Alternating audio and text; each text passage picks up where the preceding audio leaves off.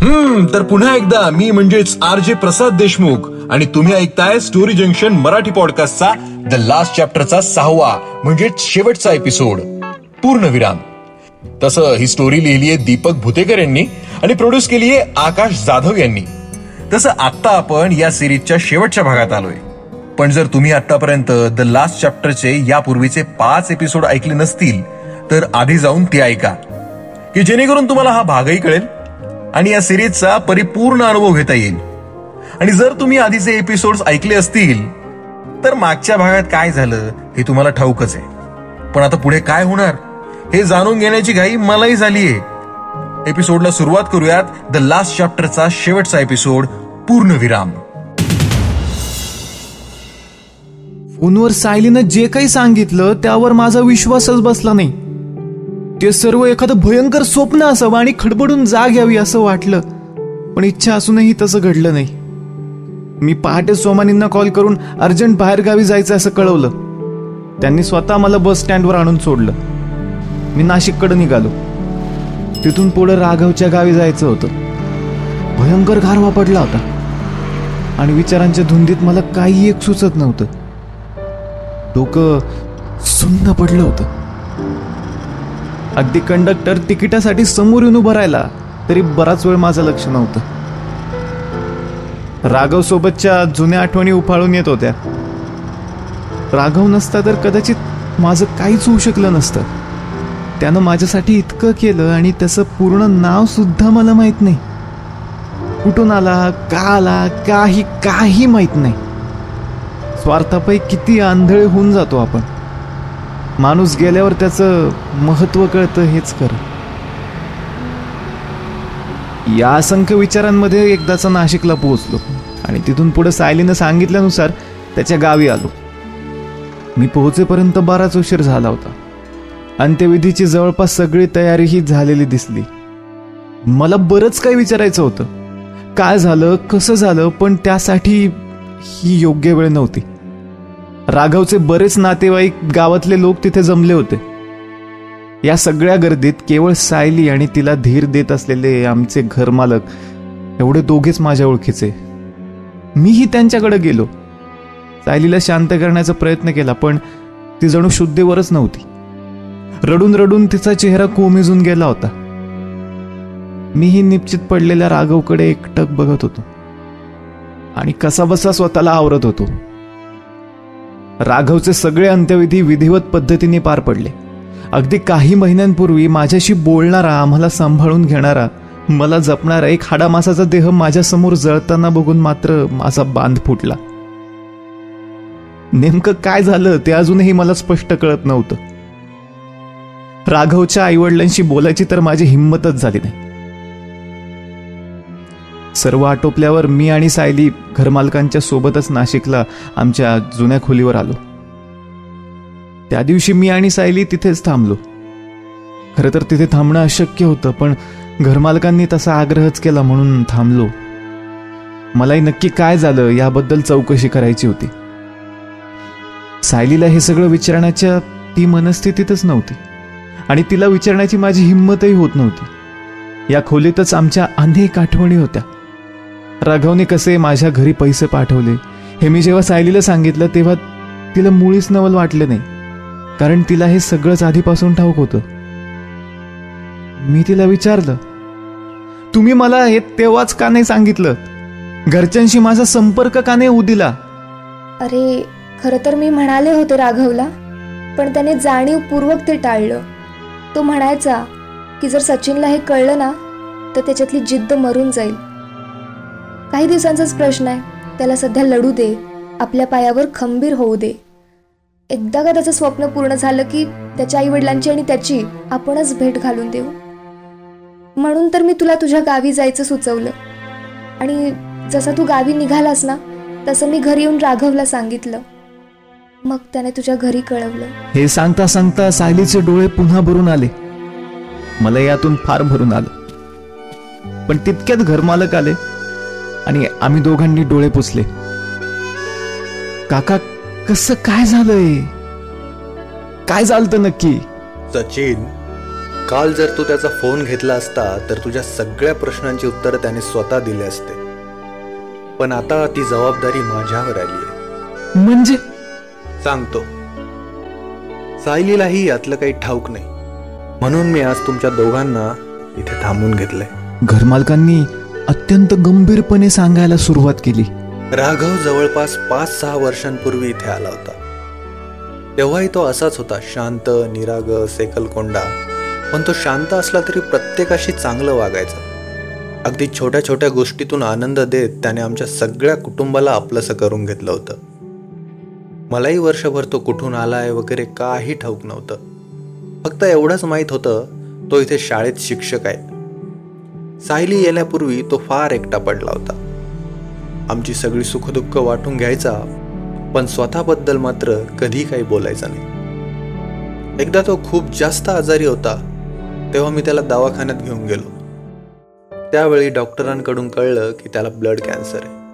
पण मला ते कळेपर्यंत फार उशीर झाला होता. मग त्यानंतर त्याने मला सगळं सविस्तर सांगितलं. त्याला स्वतःलाही त्याचा आजार दुसऱ्या स्टेजमध्ये असताना कळलं. हा आजार किती भयंकर आहे तुम्हाला तर माहीतच असेल. पण त्यापेक्षा भयंकर त्याचा इलाज आणि खर्च आहे हे राघवला माहीत होतं. शिवाय त्याच्या घरची परिस्थिती बेताची. वर धाकट्या भावाचं शिक्षण. हे सगळं असताना त्याच्या घरच्यांवर त्याला ओझं म्हणून राहायचं नव्हतं. अर्थात ते त्याच्या आजाराचा खर्च तर पेलू शकणार नव्हतेच पण त्याला होणारा त्रासही त्यांना पाहावला नसता. सुरुवातीला त्रास कमी होण्यासाठी त्याने बरेच प्रयत्न केले पण शेवटी कळून चुकलं की हा आजार आपल्याला झेपणार नाही. आणि तो अत्यंत स्वाभिमानी होता बरं का. दुसऱ्यांची मदत घेऊन जगणं त्याला पटणारं नव्हतं. म्हणून अत्यंत विचार करून त्याने एक निर्णय घेतला आणि नोकरीसाठी नाशिकला आला. इथे आल्यावर महिनाभरात शाळेवर कामाला लागला तात्पुरत्या डॉक्टरांच्या इलाजासह स्वतःची काळजी घेत राहिला आणि घरी पैसे पाठवत राहिला. त्यालाही ठाऊक होतं की पाच सहा वर्षापेक्षा जास्त आपलं आयुष्य नाही. हे सगळं मला कळलं तेव्हा त्याची परिस्थिती मला पाहवली नाही. पण मीही हतबल होतो. त्याच दरम्यान सायली आमच्याकडे आली. तिलाही सोबतीची गरज होती आणि राघवलंही. म्हणून मी तुला इथेच राहायचं सुचवलं. पुढे वर्षभराने तूही आलास आणि तुमच्या तिघांचं एक कुटुंबच होऊन गेलं. याच्या आधीपर्यंत राघवबद्दल तुम्हाला अनेक शंका असतील. तो उशिरापर्यंत घरी यायचा नाही कधी कधी तर रात्र रात्र घरी नसायचा कुठे आहे काही कळवायचा नाही. पण यात त्याचा काहीच दोष नव्हता. तुम्हाला त्याच्या आजाराबद्दल कळू नये किंवा तुम्हाला त्याचा त्रास होऊ नये म्हणून तो स्वतः तुमच्यापासून लांब राहायचा. तुम्ही दोघांनी लवकरात लवकर सेटल होऊन त्याच्या आयुष्यातून दूर निघून जावं आपल्या पायावर खंबीरपणे उभं राहावं यासाठी त्याने सायलीची जबाबदारी घ्यायचं नाकारलं होतं. आजाराच्या तिसऱ्या स्टेजला त्याला आणखीनच जास्त त्रास व्हायला लागला होता. त्यामुळे त्याने तुम्हा दोघांनाही लवकरात लवकर मार्गी लावलं. तुम्ही गेल्यावर त्याचा आजार वाढत वाढत चौथ्या स्टेजला गेला होता. काही दिवसांपासून त्याचा त्रास जरा जास्तच वाढला होता. डॉक्टरांनी सांगितलं होतं की आता त्याचे फार कमी दिवस उरले. म्हणून न राहून शेवटी मी त्याच्या आई वडिलांना बोलून घेतलं आणि त्याला दवाखान्यात भरती केलं. काल त्याने दवाखान्यातून तुला फोन केला होता. त्याची फक्त इतकीच इच्छा होती की त्याच्याबद्दल कुठलेही गैरसमज तुमच्या मनात राहू नयेत. आणि मला खात्री आहे की हे सगळं ऐकल्यावर तुमच्या मनात कुठलेही प्रश्न किंवा गैरसमज शिल्लक राहणार नाहीत. त्याचा तुमच्या दोघांवर फार जीव होता. अगदी त्याच्या घरच्यांपेक्षाही जास्त. हे सगळं ऐकून मी आणि सायली दोघही मोठ्या धक्क्यात होतो. डोळे भरलेले होते. आणि कानांची आणखीन काही ऐकण्याची क्षमताच राहिली नव्हती. आम्ही दोघं काहीही न बोलता तसेच बसून राहिलो. जाता जाता घरमालकांनी मला एक वस्तू दिली आणि म्हणाले दवाखान्यातून त्याला नेलं तेव्हा हे मला तिथे सापडलं.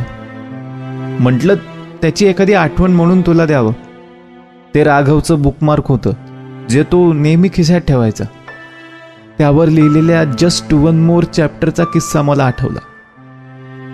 पण यावेळी त्याच्या मागच्या बाजूला लिहिलेलं होतं द लास्ट चॅप्टर ते वाचून आज कुठे मला त्या बुकमार्कचा खरा अर्थ समजला. त्या रात्री आम्हाला झोप आलीच नाही. आज राघव बाबतच्या प्रत्येक प्रश्नाचं उत्तर माझ्याकडे होतं.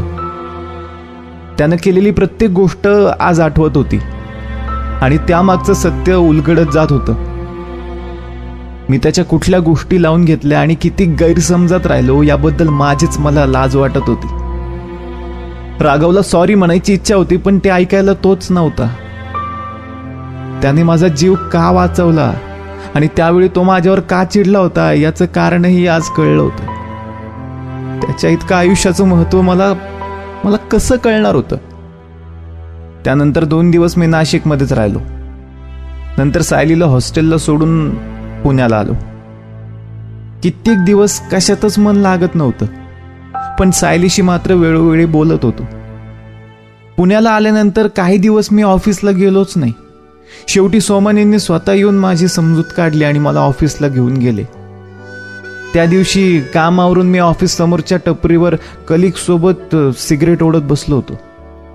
तेवढ्यात एक नुकतीच मिसरूट फुटलेला चुणचुणीत पोरगा टपरी शेजारच्या हॉटेलात गेला आणि काम मिळेल का म्हणून विनवणी करू लागला. पण हॉटेल मालकानं सरळ त्याला हाकलून दिलं. मी हातातली सिगरेट खाली टाकून पायाखाली दाबली आणि त्या मुलाला हाक मारली. त्याची चौकशी केल्यानंतर कळलं की तो कॅम्पातल्या एका अनाथाश्रमातनं आला होता. अठरा वर्षांचं पूर्ण झाल्यामुळं त्याच्या आयुष्याचा रस्ता आता त्याला स्वतःला शोधायचा होता. या परिस्थितीत कॉन्फिडन्स मात्र त्याच्यात भरभरून होता. शिकून स्वतःचा व्यवसाय करायचं त्याचं स्वप्न होतं. तो त्याच्या आयुष्याचा आधार शोधत होता आणि मी माझ्या आयुष्याचं समाधान आणि आज मला ते सापडलं. पुढचं काही खास मी सांगत नाही पण आज माझ्या आयुष्यात माझ्यासारखंच एक स्वप्न पाहणारं सचिन आहे. अर्थात त्याचं नाव जरी सचिन नसलं तरी त्याच्यात मी मला स्वतःलाच पाहतोय. तुम्हाला एव्हाना एक तर कळलंच असेल की प्रत्येक वेळी गोष्ट सांगणाराच हिरो नसतो. एखादा व्यक्ती आपल्या आयुष्यात येतो आणि आपल्या गोष्टीचाच नाही तर आयुष्याचा हिरो बनून जातो. जे काही घडतं किंवा घडून जातं ते आपण बदलू शकत नाही. पण का घडलं हे जाणून घेऊन भविष्यात काही वाईट घडू नये याची काळजी तर नक्कीच घेऊ शकतो. नाही का?